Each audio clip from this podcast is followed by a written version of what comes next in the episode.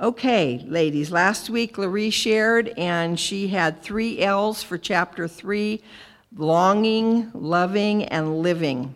And Paul longed to see the believers in Thessalonica, and he wanted to see the new believers grow in their faith and in their walk with the Lord. He wanted them to continue to increase in their love for others, that they were already loving others, but he wanted them to continue to love and to live a life of steadfastness in the face of persecution. That was the Lord's desire for them, and I know it's still his desire for us today.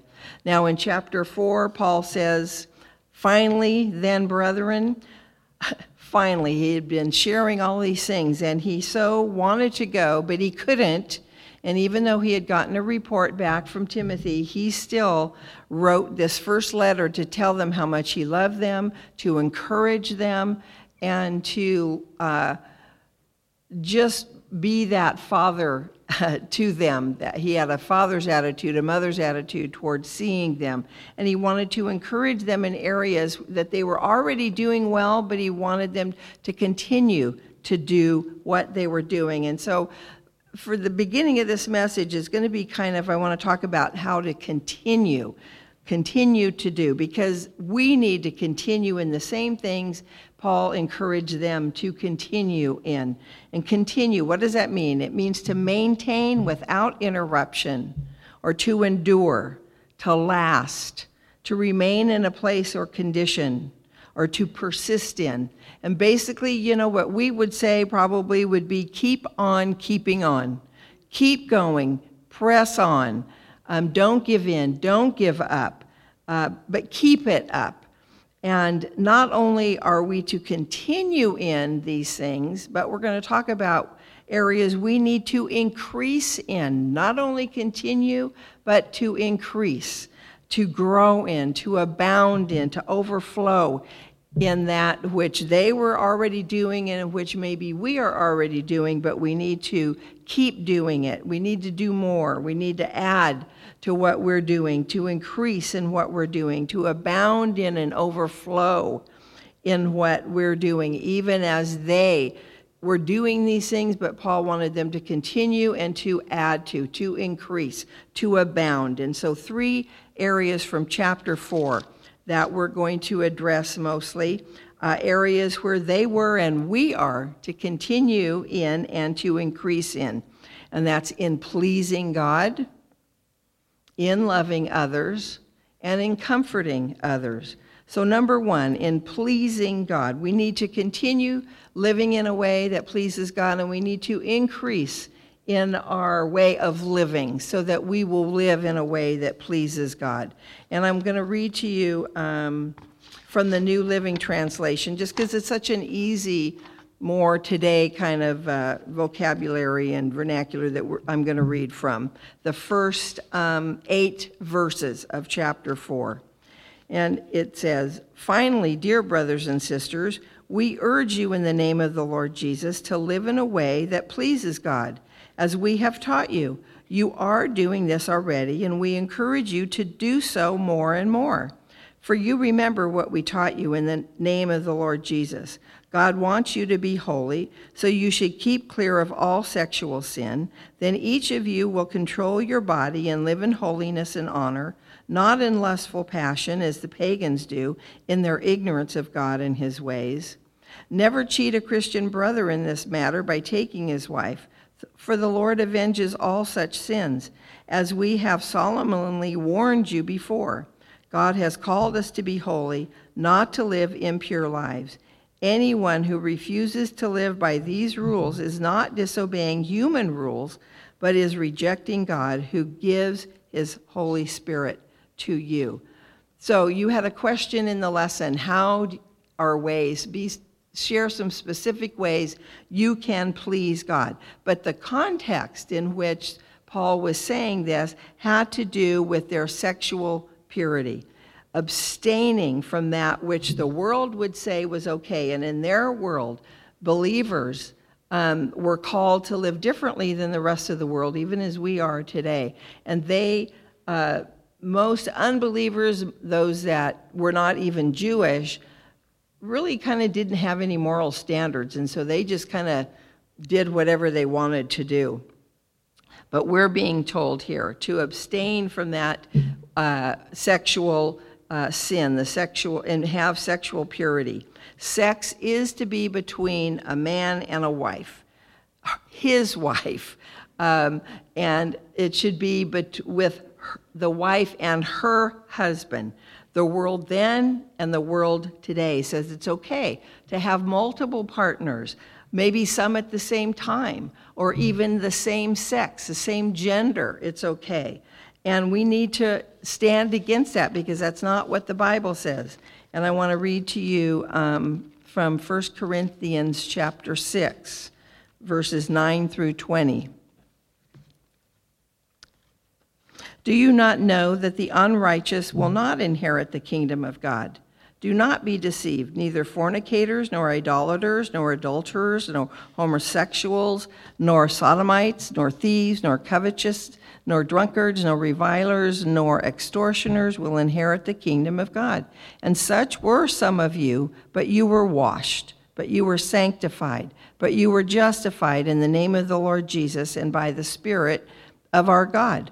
All things are lawful for me, but all things are not helpful. All things are lawful for me, but I will not be brought under the power of any foods for the stomach and the stomach for foods, but God will destroy both it and them. Now, the body is not for sexual immorality, but for the Lord, and the Lord for the body. And God both raised up the Lord and will also raise us up by his power. Do you not know that your bodies are members of Christ? Shall I then take the members of Christ and make them members of a harlot? Certainly not. Or do you not know that he who is joined to a harlot is one body with her? For the two, he says, shall become one flesh. But he who is joined to the Lord is one spirit with him. Flee sexual immorality. Every sin that a man does is outside the body, but he who commits sexual immorality sins against his own body. Or do you not know that your body is the temple of the Holy Spirit who is in you, whom you have from God, and you are not your own?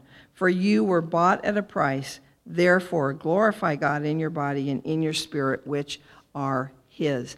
And you're going to have opportunity too in your group to talk about why God cares about our sexual purity. Um, it's not just to take away fun or to, you know, whatever the world might tell us, but it is for our protection. And this so goes along with Pastor Michael's message if you were here on Sunday uh, from 1 Corinthians chapter 3, the first nine verses, he talked about the natural man that cannot discern the things of the Spirit, the carnal man who is a believer but a babe in Christ, and one that isn't probably a brand new babe in Christ, but one that has known the Lord but isn't walking in a way that's pleasing to the Lord, isn't growing and isn't maturing in their faith, and then the spiritual man. So if you weren't here, get his uh, tape. But the spiritual man will put the Lord first. The spiritual man, the mature man, wants to please the Lord and wants to avoid and abstain from those things that don't please the Lord. He wants to live in a way that's pleasing to God, not to earn salvation, but as an expression of love and an expression of appreciation and thanksgiving for all that the Lord has done. Galatians 5:16 tells us if we walk in the spirit, we won't fulfill the lusts of the flesh. And that's I, I love this that in chapter 4, at the end of this section, Paul writes, because we've been given the Holy Spirit. Our flesh is strong, and in every area it's strong. And when it wants to do things that are not the way God wants, we have been given the Holy Spirit that we can overcome the power of the flesh, the sin of our natural man. Uh, and so we don't have to rely on our own strength. We have the strength of the Holy Spirit to uh, be empowered to have victory in those areas. And that's part of sanctification, being set apart from sin and set apart unto God not to please ourselves, but to please the Lord. So we are set apart for His purposes and His youth, use.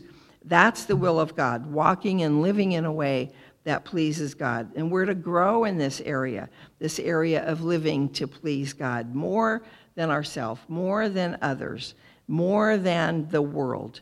And as we grow in this area, we're going to learn more about Him and His Word and what He likes and dislikes. And then we make adjustments in our life when maybe when you've walked with the Lord for a few years, you've had freedom to participate in this activity or watch this particular thing on TV or read these kinds of novels. And then there comes a time, he says, okay, now it's going to become an issue, and I don't want you to do it anymore. And I can remember him showing me that. I loved going to the movies, and it didn't matter if, if they were rated R or not. I just, I could plan out a Saturday and get to three different bargain matinees, you know, just because it was like, okay, this is here, here, here, and here. Well, little by little, the Lord said, don't, you're, you're supporting things that I am totally against. You're watching things that I am against. And then little by little with TV programs, I would have freedom to watch something, and maybe the second or third season, all of a sudden it was like the Lord, you just feel that conviction. No, and so am I going to ignore that and satisfy my flesh, or am I going to listen to the Lord? Lord, most of the time, Lord willing, I will, He will empower me and I will choose. And then it comes through that the power so maybe you know uh, music attitudes dress conversation that all changes little by little as you become more christ-like and walk closer to him. When you love someone you want to please them right? You want to do things that make them happy and avoid doing things that make them unhappy. And that's how we're to be with our heavenly father with our loving bridegroom with our best friend with our lord our savior and our king. Uh, my pastor's wife for many years, Kay Smith, just kind of boiled it down to a simple question Does it please God? It takes away the I should or shouldn't do this. Should I do this? Shouldn't I do it? When you consider whatever it is, will it please God? That's your answer. If it doesn't, then don't do it. Don't say it. Don't go there. Whatever. If it does please Him, then do it because we've been created for His pleasure, not our own. So continue in pleasing God and increase, grow in, abound in, overflow in pleasing Him. Okay, number two, we're also to continue in and increase, grow in, abound in loving others. And we've had this already, but it's also, Paul repeats it again in chapter 4, and I'm going to read again in the New Living 9 through 12. But I don't need to write to you about the Christian love that should be shown among God's people, for God Himself has taught you to love one another. Indeed, your love is already strong toward all the Christians in all of Macedonia. Even so, dear brothers and sisters, we beg you to love them more and more. This should be your ambition to live a quiet life and this is all part of love. When you're loving someone, you're going to live a quiet life, minding your own business and working with your hands, just as we commanded you before. As a result, people who are not Christians will respect the way you live, and you will not need to depend on others to meet your financial needs. Evidently, um, those there were believers in the church that had much, and they had such a heart to walk in love toward others, they were helping those who had little. But some of those who had little were taking advantage of those who had much. And they were more than glad to let those who had much take care of those who had little, because then they didn't have to work. And Paul, evidently, Timothy had shared that that had been going on, and he wanted to correct that. He said, No, you need to work, take care of yourself, and yes, help those that gen- have a genuine need. And we are to help others that have a genuine need. But don't take advantage of someone else's good, as I, you know, the phrase good fortune or, or blessings. And they're, you know, don't look at it, and I'm sure none of you here do that. They're not an easy mark. And I think sometimes the world sees the church as an easy mark because they know that the Lord wants, you know, the believers to be giving and, and sacrificial. I like this little um, comment from Halley's Bible Handbook. As Paul commended the charitable, he rebuked the lazy. To be willing to live off of their neighbors was contrary to every principle of brotherly love. Able bodied beggars, they were glad for others to practice brotherly love, while they themselves exhibited the essence of self love. It looked bad to those outside the church. So, yes, part of loving the body of Christ is to help those who need help. But to, you need to be willing to work as well if you are able and you are in that place. You can help financially, you can help with food or clothing or furniture for those that have a genuine need.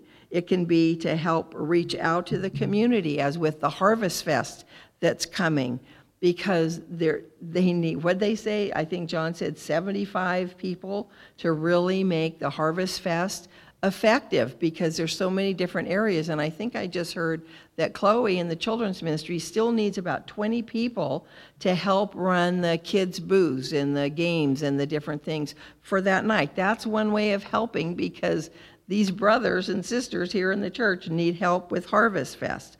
It can be to help other Christian uh, sisters attend Christian events or even anyone in the church. When there's a charge, whether you go to it or not, you can contribute toward their ticket. I know that's happened in the past with some of you gals. You've bought a ticket for someone else, or you can contribute towards the scholarship money for someone to go to retreat or to at least go towards um, the, someone's retreat costs. It's to help make the church run more smoothly by volunteering maybe to usher. I know some of you do that, usher. Um, serve in the children's ministry, to do the slides like Tammy and, and Lisa do, and maybe someone else needs to volunteer to learn how to do that and to help. It's to help uh, an opportunity with Operation Christmas Child. And I know they're doing that. And in the foyer, there's a little can that's marked that you can contribute financially, or you can pick up one of the flyers that gives you a list of things, how to put one of the shoe boxes together. That's an outreach. It could be by just praying for or with others, sending notes and sending texts of encouragement. It's not being a respecter of persons, it's not being cliquish, it's being loving towards, towards you, all your brothers and sisters. Um, greeting others, whether you know them or not. It's just kind of being open and making others feel welcome. There's lots of different areas we can demonstrate our love. And love is what we are to continue in, to increase in, and to abound in. Okay, number three, we are to continue in, to increase in, to abound in, comforting others. And I'm going to read verses 13 through 18 in the New King James Version. But I do not want you to be ignorant, brethren, concerning those who have fallen asleep, lest you sorrow as others who have no hope. For if we believe that Jesus died and rose again, even so God will bring with him those who sleep in Jesus. For this we say to you by the word of the Lord, that we who are alive and remain until the coming of the Lord will by no means precede those who are asleep. For the Lord himself would descend from heaven with a shout, with the voice of an archangel, and with the trumpet of God. And the dead in Christ will rise first. Then we who are alive and remain shall be caught up together with them in the clouds to meet the Lord in the air. And thus we shall always be with the Lord. Therefore, comfort one another with these words. Now, if you don't know Jesus, then you can't be assured of what life is after death. And the phrase fallen asleep is a phrase that was used among Christians that indicated, though, a person that had died, had already um, left this earth, so to speak. They, left, they had left their body. Um, and if you don't know Jesus, you don't know for sure what life is after death. You can only hope or base your beliefs on your own opinion or of what's been said or someone has said to you. You don't really know what it's going to be or who's going to be there. But believers, we know that we know because the Bible tells us there is a heaven, there is a hell, and we know people that die are going one of two directions. If they're believers, they're going up. If they're non believers, they're going down. And we didn't say it, but the Bible tells us, and so we can know. And that fallen asleep is a term or a phrase that is used in the Bible to refer to those who have already died. Their bodies have died, but 2 Corinthians 5 8 tells us that to be absent from the body is to be present with the Lord. And Paul was reassuring these Thessalonian believers that those who had already died in Christ would not miss his second coming, but they would come back with him. And those believers that were still living would be together then with him, would be caught up together with them. Most believe this passage is referring to the rapture of the church. And that word uh, rapture is um, not actually written that way, used in here, but it refers to a catching up, a snatching up away, and it means the catching up of believers by Christ at the time of his return. And I want to read a corresponding passage that is in uh, 1 Corinthians chapter 15, verses 50 through 52. 2 Corinthians no, 1 Corinthians, I'm sorry, 1 Corinthians 15, verses 50 through 52. Now, this I say, brethren, that flesh and blood cannot inherit the kingdom of God, meaning these physical bodies, nor does corruption, these physical bodies, inherit incorruption. Behold, I tell you a mystery. We shall not all sleep or die, but we shall all be changed in a moment, in the twinkling of an eye, at the last trumpet. For the trumpet will sound, and the dead will be raised incorruptible, and we shall be changed. For this corruptible must put on incorruption, and this mortal must put on immortality. And it's talking about these bodies are not fit for heavenly living. We're not We're, we're seated in the heavenlies in Christ Jesus. That's our position, but our, we're not physically there yet. And to be there physically, we're going to need a new body. It's kind of like those that have gone out into space. They don't go just in their own bodies, they have spacesuits, right, that enable them to still breathe and, and move around. Well, when we, we get to heaven, we need a new body uh, to be able to um, live in that environment. And we're going to be given one. Now, no one knows exactly when this is going to take place, just that it will. Only our Father in heaven knows, and there's going to be more next week that we'll uh, see concerning this.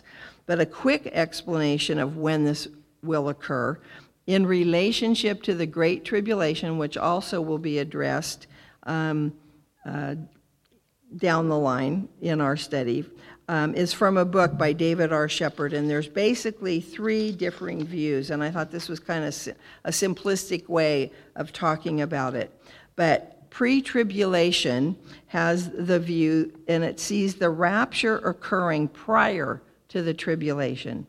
Mid tribulation places the rapture at the midpoint of a seven year tribulation period. Post tribulation holds that the church will remain on earth during the tribulation period. Now, I was brought up spiritually in a church with Pastor Chuck Smith, and he totally believed that the rapture would take pre trib. It would happen before we really experienced any of um, the, the tribulation period or before the, within those first part, first couple of years of it. Um, but I know Pastor Michael believes it's going to be later. But I've heard him say, I hope those of you that are pre trib, I hope you're right. I don't think you are, but I hope you are. So there's differing views. To me, the main part is that we're ready, that we're watching, because it, we do know it's going to come as a thief in the night, and we don't want to be caught unaware. The Lord is coming back for his church. We're either going to die and go home to be with him, individually, or he's going to come for his bride.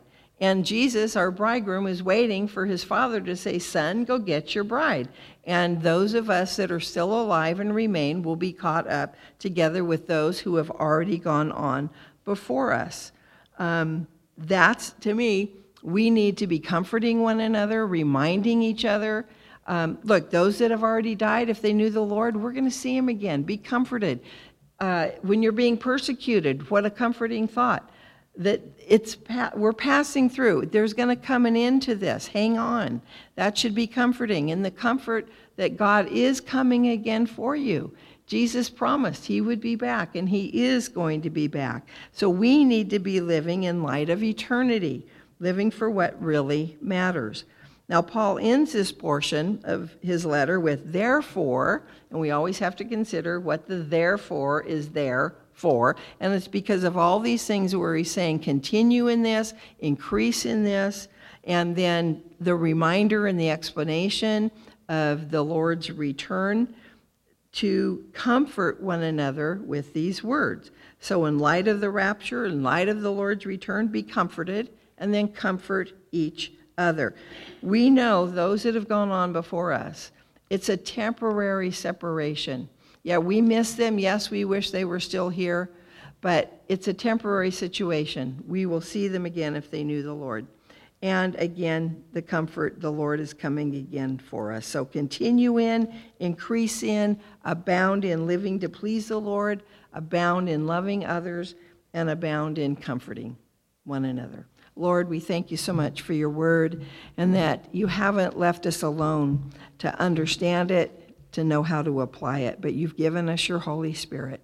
And we thank you so much that we can partner with him Lord, the power of God from on high.